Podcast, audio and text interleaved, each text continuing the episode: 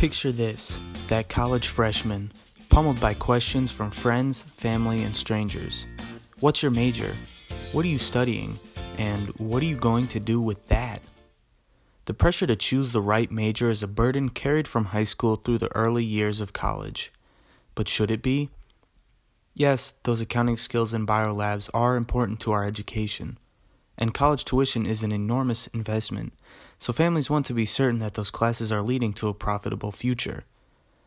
But did you know only about 27% of college students go into a career after college that is directly related to their major?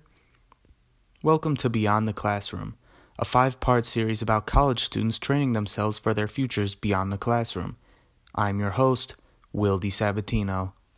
College is about figuring out what you want to do with the rest of your life, a task that's never easy.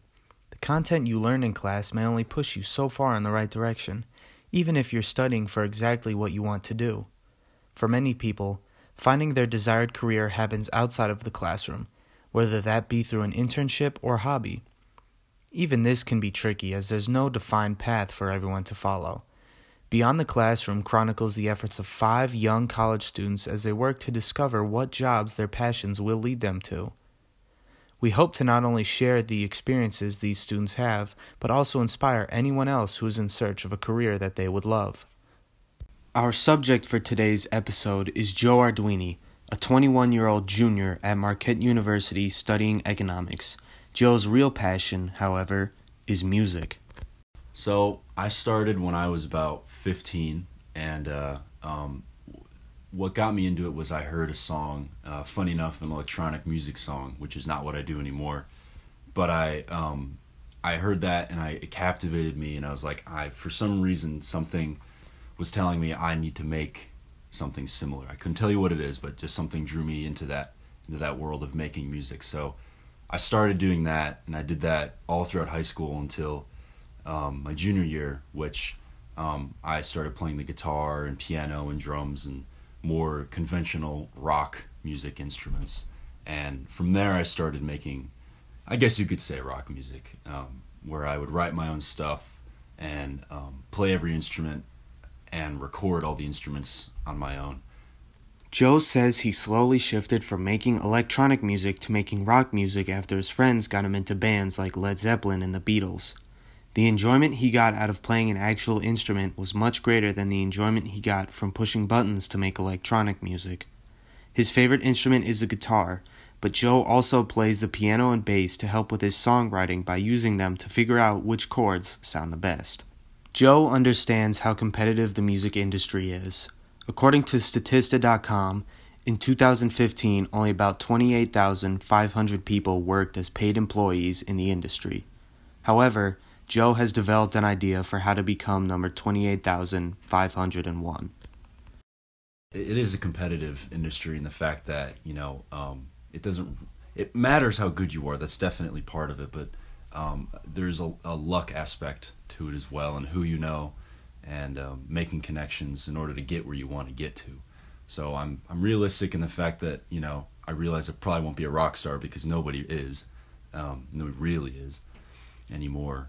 Uh, but but what I would love to do is, um, like I mentioned earlier, with the production on the computer, um, I'd like to think I have a good ear with that, and um, realistically would work in a studio or run my own, which I already kind of do. I I work with a lot of other musicians and um, produce their music for them, whether it's you know I I play on their records or I just mix everything for them. So doing something like that uh, would be the most realistic thing. I've worked with a friend of mine um, who was a singer, and she wanted to put out um, just a couple songs. So we together formed a little group we called Hello to All the Dogs, and uh, we put out three singles on all all streaming services. So it's still up. You can go listen to it. Um, and all everything you hear, um, except the actual singing, is done by me. So all instruments are played by me. All mixing is done by me, um, and I put them out and everything. So uh, there was that one, and then I'm I'm working with a, a, couple other people right now on projects that will be out at some point here, here there, you know, whenever they are finished. And um, I also, like I said, I do my own stuff entirely solo, and I currently have one song out um, on all streaming services as well, and an album that'll be coming whenever I have the time, but school seems to absorb my life as it, as it should. Like every student, Joe would rather be working on his passions instead of studying for an upcoming exam. Although he says it was initially difficult to find a balance between finishing schoolwork and finishing his music, Joe has finally learned how to make time for both. He gets started on schoolwork immediately when he returns from class so that the rest of his evening can be focused on making music. While his music career is very young, Joe has had a few musical accomplishments that he is already very proud of. Aside from the songs that he has released, Joe has also played a couple of gigs at restaurants and yacht clubs and claims that he is proud of being able to do that because of how much fun it was to perform in front of other people and work with great musicians that he enjoys being around. He says that he is looking forward to making many more memories like those throughout his career.